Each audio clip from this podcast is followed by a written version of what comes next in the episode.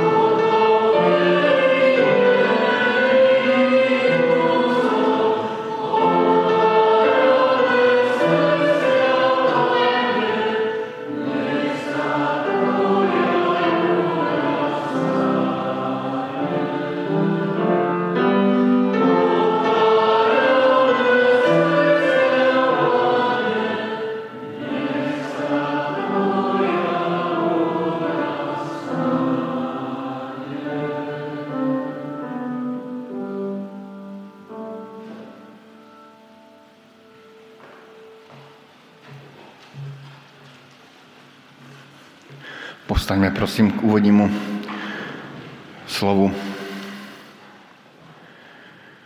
Nech nám všetkým hledajícím a je hledaným, nacházajícím a je najdeným, utěkajícím a je bojujícím, dalekým a i blízkým. Trojjediný Boh udělí milost a požehnaně. Nech nás vovázá do pravdy, nech nás preměňuje láskou, nech nás rozvazuje svobodou v Kristovi Ježíšovi, našom pánovi. Amen.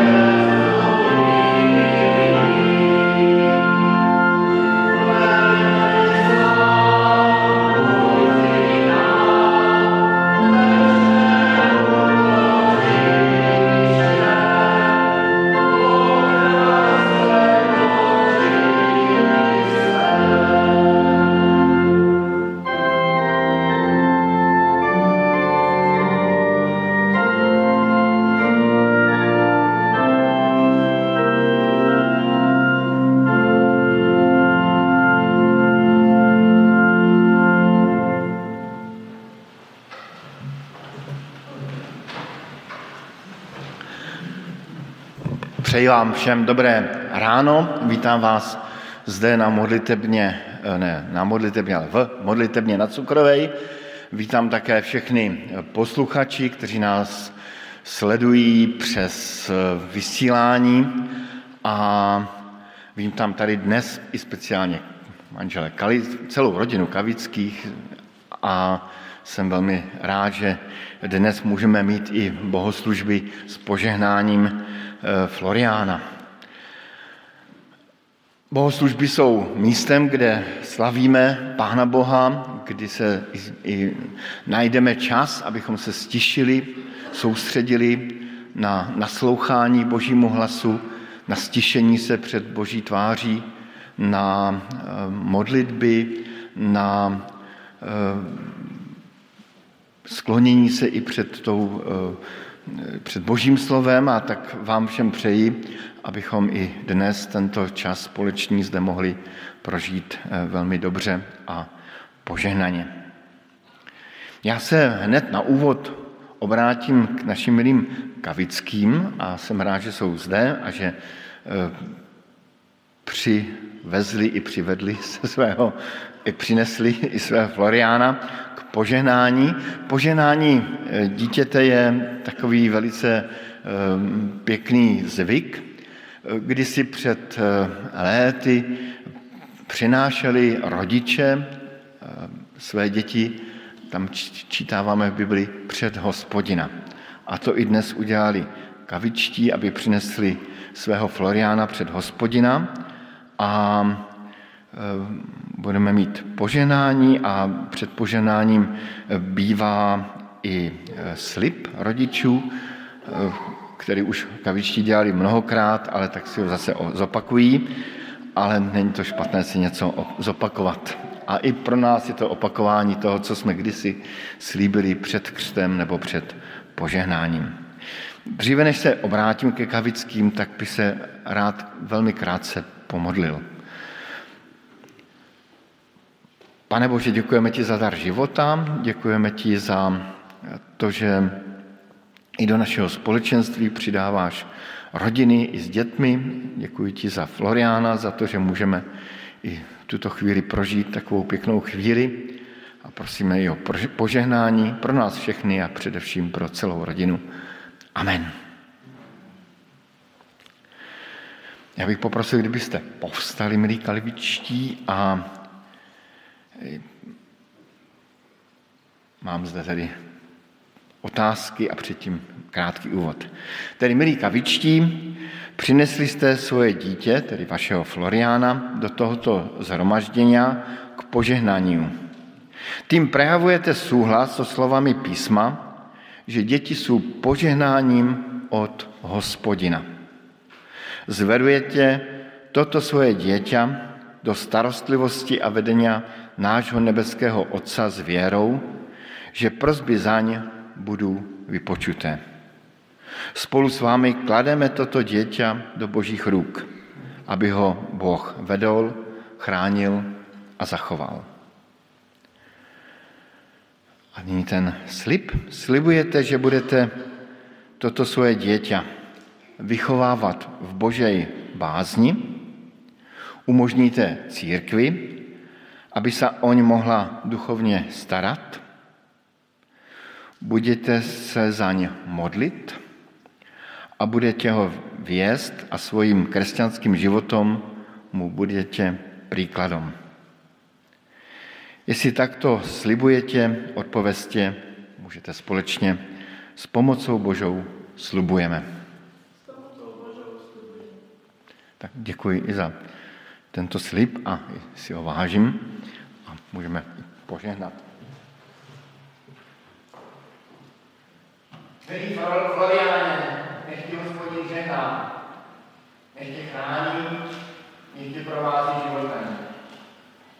Nech z života tvého zejde čest a sláva, Pánu Bohu, nech dělá svým rodičům radost a nech tě Duch Boží. Jednáme ti ve jménu Boha Otce, i Syna, i Ducha Svatého. Amen.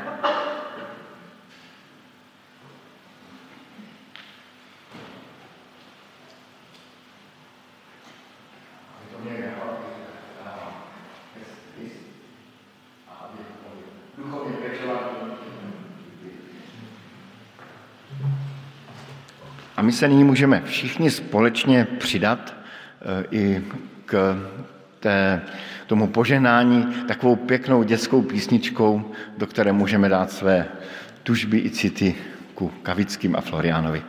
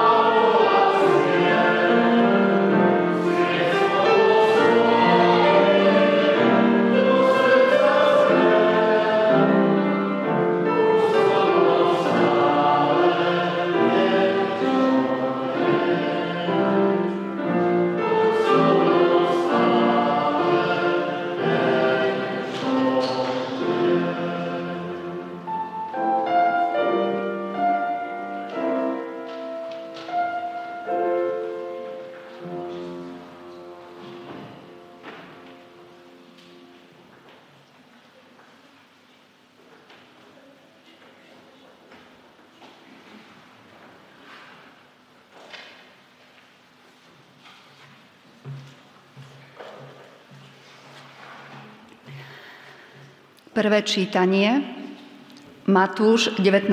kapitola, 3. až 9. verš.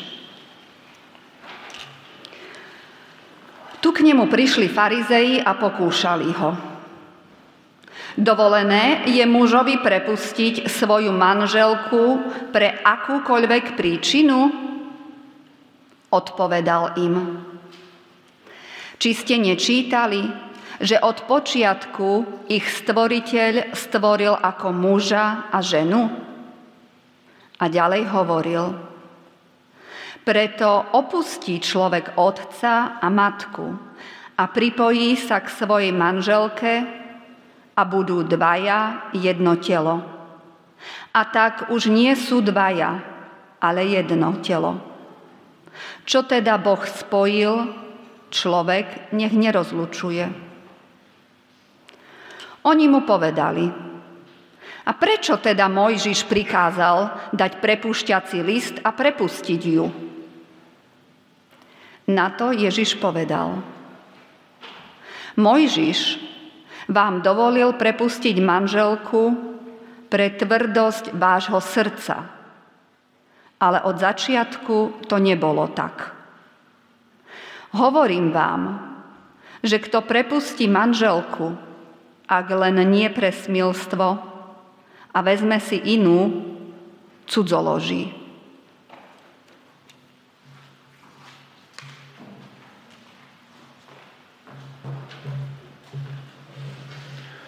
Povstaňme prosím k modlitbě. Pane Bože, děkujeme ti za dnešní den, za tu příležitost se sejít být spolu, mít spolu společenství, vidět se navzájem, podat si ruce, pozbudit se, potěšit se. Děkujeme ti za tu příležitost mít společenství s tebou, které je zvýšené tím, že i naše soustředěnost je zvýšená, tak tě prosíme, aby i ty si nám vyšel vstříc a svým duchem byl i dnešní den mezi námi, i v tuto chvíli, i na těchto bohoslužbách a věříme, že tomu tak je. Prosíme tě také za všechny ty, kteří mezi námi nejsou, za všechny ty, kteří jsou na cestách, na prázdninách, na dovolených. Prosíme tě také za všechny ty, kteří jsou nemocní, slabí, kteří už nejsou schopni ani vstát z postele, prosím i s nimi buď. Prosím tě i za všechny ty, kteří následují i přes videopřenost, i s nimi u nich doma buď. A prosíme tě i za všechny ty, kteří nějak už zapomněli i na tvůj hlas, na tvoje slovo, na to, že tě kdysi měli rádi. Prosíme i s nimi buď. Amen. Můžeme se posadit.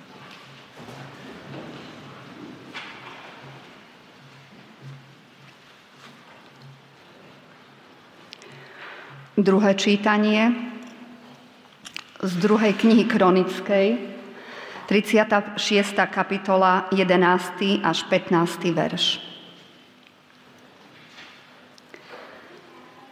Citkia mal 21 rokov, keď sa stal kráľom a 11 rokov vládol v Jeruzaleme. Hospodinovi, svojmu Bohu, robil naprotiveň. Nepokoril sa pred prorokom Jeremiášom, hovorcom hospodina. Dokonca sa vzbúril proti kráľovi Nebukadnecarovi, ktorý ho zaviazal prísahou na Boha. Tvrdošine sa vspieral a zanovito odmietal návrat k hospodinovi, Bohu Izraela. Ba i všetci vedúci kňazi a ľud sa stávali čoraz viac nevernejší. Nasledovali rôzne ohavnosti národov, čím poškvrnili dom, ktorý si hospodin posvetil v Jeruzaleme. Hospodin Boh ich otcov im po svojich posloch dával včas výstrahu lebo mal súcit so svojim ľudom a svojim príbytkom.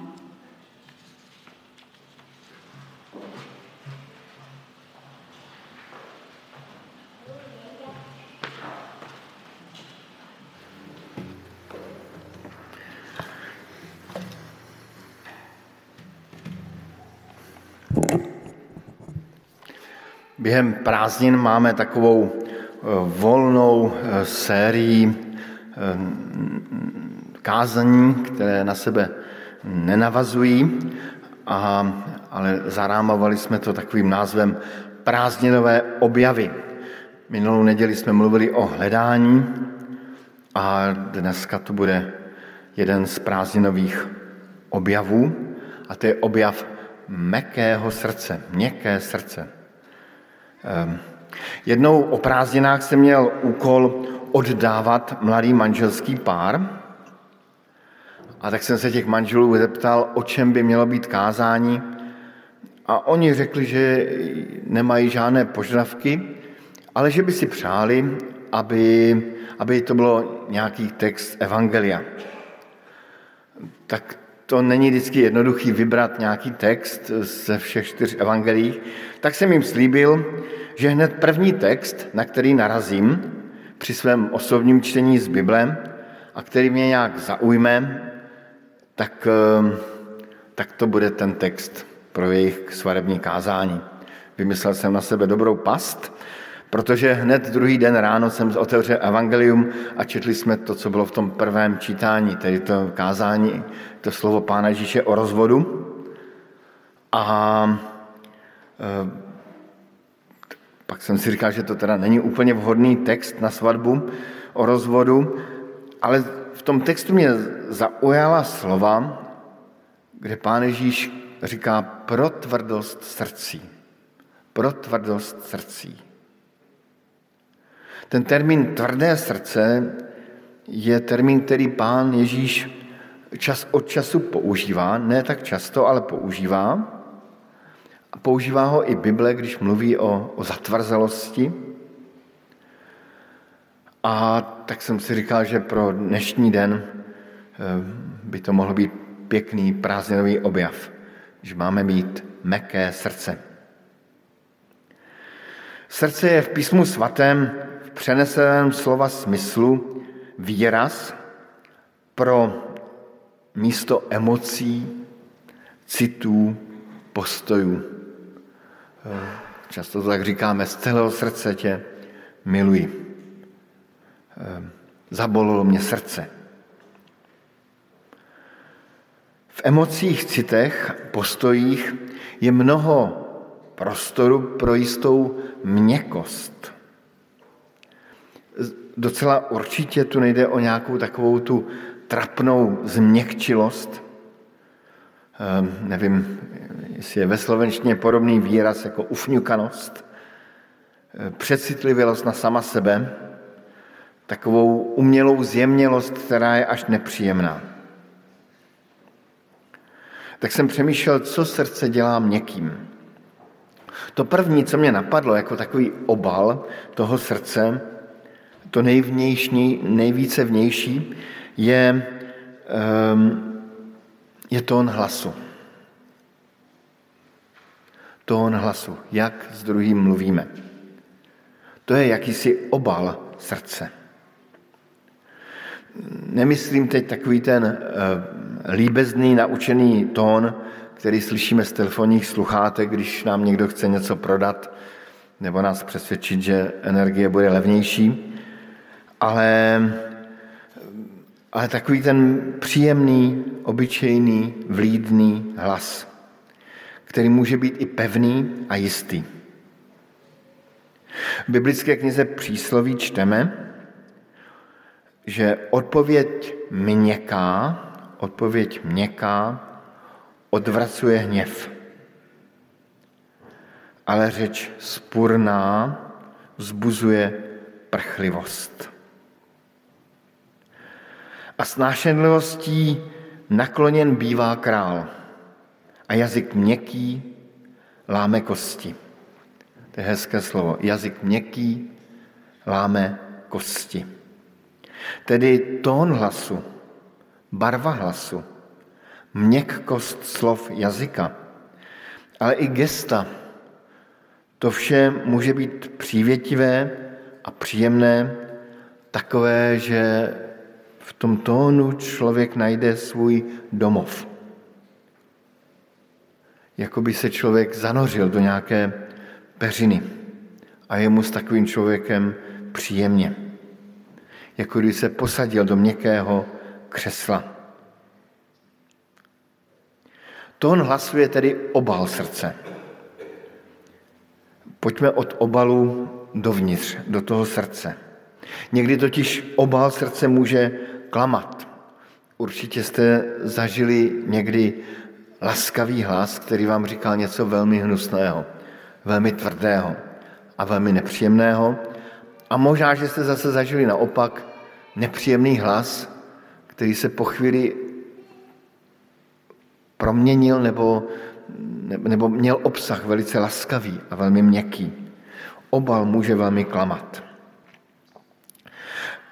Kdybychom se vrátili k dnešnímu prvnímu čtení, tak tam pán Ježíš vyčítá, že výjimka v zákoně ve starozákonní knize Levitikus k propuštění manželky, tam byla dána pro tvrdost srdcí lidí.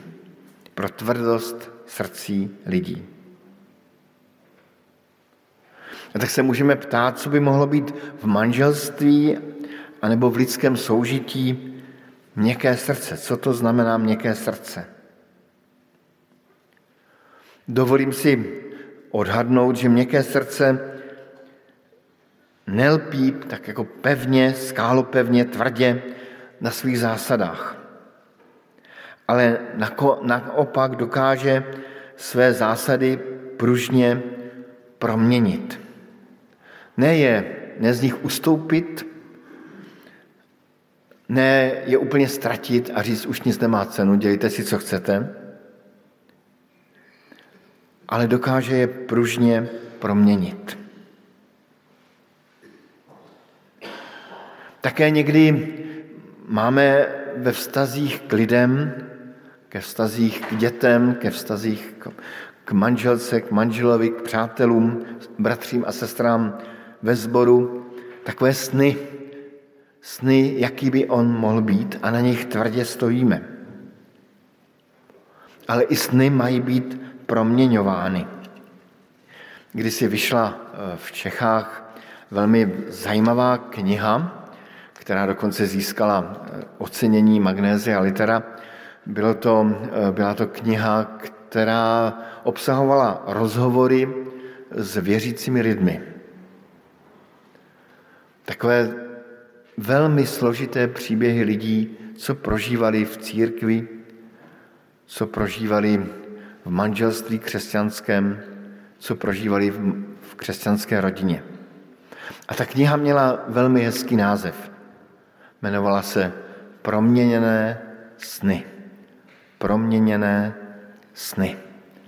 E, jakoby vyjadřovala, že člověk má na počátku jakousi představu o životě a ty sny, ty představy se musí proměňovat. Měkké srdce dokáže odpustit a být velkorysé. Tam právě kvůli tomu rozhodu byly, eh, byly takové spory, co to je to zlé, kvůli čemu se může manželka eh, propustit. A takový asi znáte, určitě jste to slyšeli, že ten rabí Hille říkal, že když manžel, manželka připálí polévku, je to moment, kdy může manžel propustit svoji manželku a rozvést se s ní. Tak jsem se u toho zastavil, přemýšlel jsem, jak by manžel měl eh, vlastně reagovat na připálenou polévku, kdyby se to někdy stalo. Myslím, že ani mně se to nepodařilo tedy připálit polévku, ale, ale říkal jsem si, že možná hezká reakce by byla, že by třeba tu polévku snědl a řekl, že byla nějak zvláštně kořeněná. A možná, že by manželka už hnedka na počátku toho pokusu o jídlo mu tu manželku, mu tu polévku vzala. a že by to mohla být taková zajímavá hra mezi manželi. Měkké srdce hledá společný prospěch. Nehledá jenom svůj prospěch, ale společný prospěch.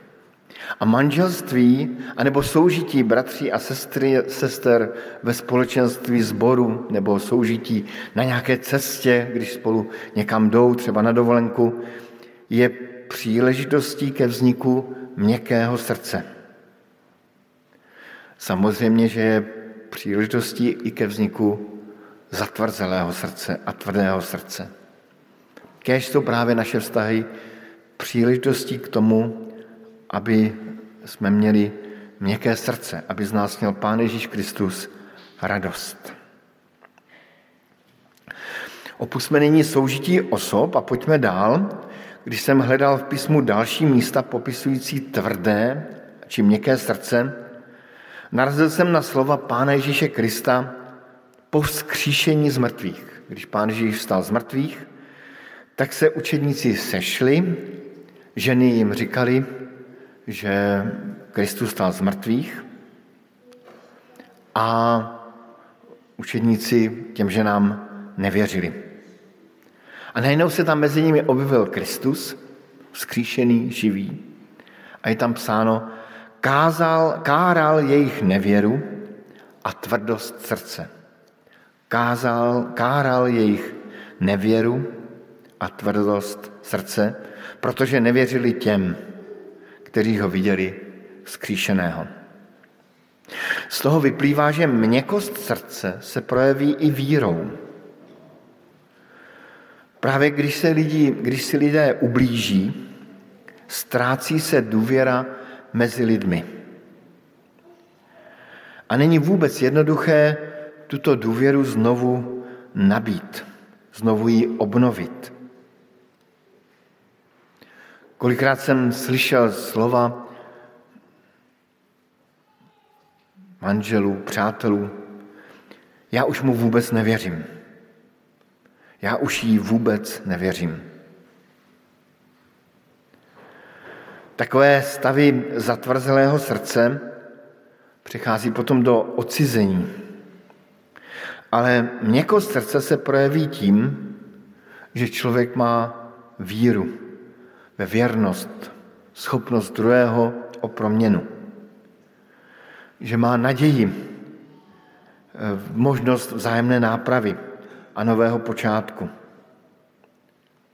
Ze srdcí, které si navzájem věří, rostou i krásné osobnosti. Když právě děti vyrůstají v rodině, kde ty rodiče eh, věří svým dětem, nespochybňují úplně všechno, dávají jim důvěru dělat drobné kroky dopředu, tak, eh, tak je to radost potom i hledět na ty děti jak pěkně rostou. Nejenom vnějšně, ale i uvnitř. Pak je ještě jedna zatvrzelost, tvrdost srdcí, která je v písmu zmiňována. A to je jakási myšlenková zatvrzelost. Tou myšlenkovou zatvrzelostí eh, trpěli farizeové. Jednou chtěli farizeové zabránit tomu, aby byl nemocný muž uzdraven v sobotu. A v Markově evangeliu čteme, že se po nich, po těch farizejích, Kristus rozhlédl s hněvem a byl zarmoucen tvrdostí jejich srdce. Tedy tvrdí lidé jsou ti, kteří mají jen svoji vlastní pravdu a později ještě hůře svůj názorový svět. A velmi složité a smutné je to, že někdy křesťané mají svoji vlastní biblickou pravdu. Tak to to je. Vždycky mám takovou úzkost, když mě někdo řekne, písmo jasně učí. No, to bych se teďka rozpovídal. Nechci, tak budu pokračovat, co tady mám napsané. Měkost srdce se projevuje tím, že máme názor, ale jsme otevřeni i pro myšlenky druhého člověka. Že umíme poslouchat názory, naslouchat názorům druhého, i příběhy druhých a, a dokážeme nějak i do těch jeho názorů vstupovat svými a vzniká rozhovor. Ehm, rád vzpomínám na, na, na takovou chvíli, které se dodnes tak trochu usmívám. Seděl jsem na ehm, setkání takového půvabného starobylého spolku přátel podkarpatské Rusy a bavil jsem se tam eh, s takovými dvěmi dámami eh, a měli jsme hezký rozhovor. A přišel mezi nás další muž, přítel podkarpatské Rusy, o kterém bylo známo, že eh, velmi rád sleduje fotbal na podkarpatské Rusy a sleduje historii fotbalu. A vstoupil do toho rozhovoru a v podstatě začal mluvit jenom on a jenom o fotbalu, což já fotbal moc nehraji a ty dvě dámy ctihodné, myslím, že k fotbalu měli velmi daleko. A náš rozhovor skončil. Naše skupinka se časem rozpadla, protože on do toho takovým neotevřeným, nenaslouchajícím, násilným způsobem vstoupil a dodnes na toho pána vzpomenu, když čtu jeho řádky v časopise onoho spolku. Uvědomil jsem si, uvědomil jsem si že neměl měkké srdce, že, že měl srdce jenom naplněné svým milovaným fotbalem. Měkké srdce pěstuje pohostinnost duše. Ten výraz pohostinnost duše, to jsem slyšel od Daniele Pastyrčáka, mně se velice líbí. Pohostinnost srdce. Dokáže sladit svůj rozhovor, svůj myšlenkový svět s tím světem druhého. Kdybychom vzali změkčilé srdce, tak to jenom přebírá témata a automaticky přitakává v rozhovoru. Tvrdé srdce nepřipouští jiné než vlastní názory. Měkké srdce se propojí ten svůj svět se světem druhého člověka.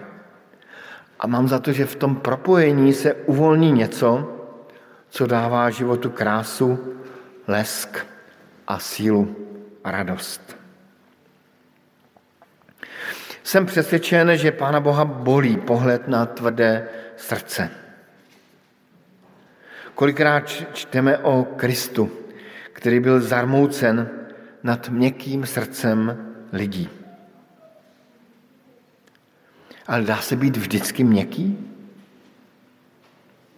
Myslím, že příběh Pána Boha a jeho milujícího srdce je příběhem propojení pevnosti, neústupnosti a přitom jakési měkkosti a pružnosti. V tom příběhu Pána Boha a Pána Ježíše Krista eh, tak, eh, tak je vidět, že Pán Bůh neustoupil a nemohl ustoupit ze svých zásad. Že zlo, hřích musí být jasně označeno jako zlo a jako hřích a musí být jasně potrestáno u každého člověka. A řešení toho konfliktu měkkosti a tvrdosti je právě příběhem Evangelia. Kristus byl ukřižován, aby naše hříchy, naše zlo vzal na sebe. Aby je sám na sobě odsoudil. A aby nám dal nový život, svůj život, svůj příběh. Je to čin podivuhodné pevnosti a měkkosti zároveň. A právě z tohoto činu křesťan má čerpat sílu k měkkosti vlastního srdce. Když člověk vyznává své hříchy před Pánem Bohem, poklekne a vyznává svoje hříchy, dělá něco, co Bible nazývá pokání. Něco, co se děje v našem srdci. A mám za to, že právě když člověk se pokoří před Pánem Bohem a uznává, že Pána Boha potřebuje a že v jeho životě je něco zlého a že soustředěnost na sebe je nezdravá, takže nám v tu chvíli měkne srdce. V tom druhém čtení, které jsme četli ze Starého zákona, tak jsme četli o příběh posledního krále židovského před, eh, před zajetím. A o něm jsme tam četli, že, že se nepokořil. Že se nepokořil. Mám za to, že pokora před Pánem Bohem je to, co dělá naše srdce měkkým. Když jsme na někoho třeba naštváni a chceme být k někomu tvrdí, můžeme si uvědomit, že toho, na kterého jsme naštváni, Pán Bůh miluje úplně stejně, jako miluje mě. A tak se modleme a buďme pokorní před Pánem Bohem, aby naše srdce měklo. Ale nejen to, připomínám to, co jsme si říkali na počátku, že měkké srdce vzniká i v soužití s druhými, kdy se učíme proměňovat svoje představy a svoje sny, svoje zásady. A měkké srdce vzniká i tam, kde jeden druhému věříme a dáváme novou naději a důvěru.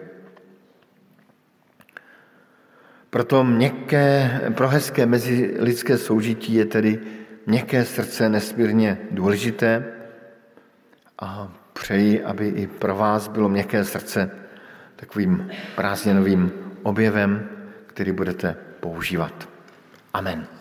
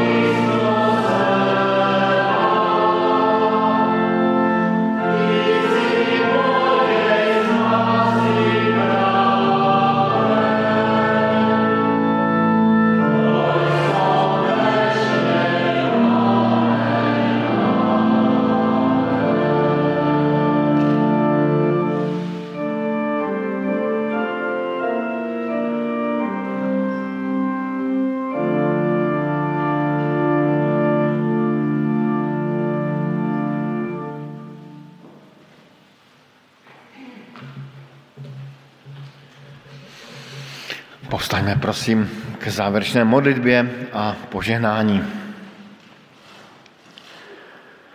Pane Ježíši Kriste, děkujeme ti, že si nám dal do evangelií vepsat eh, ty příběhy, kdy jsi zarmoucený nad tvrdým srdcem.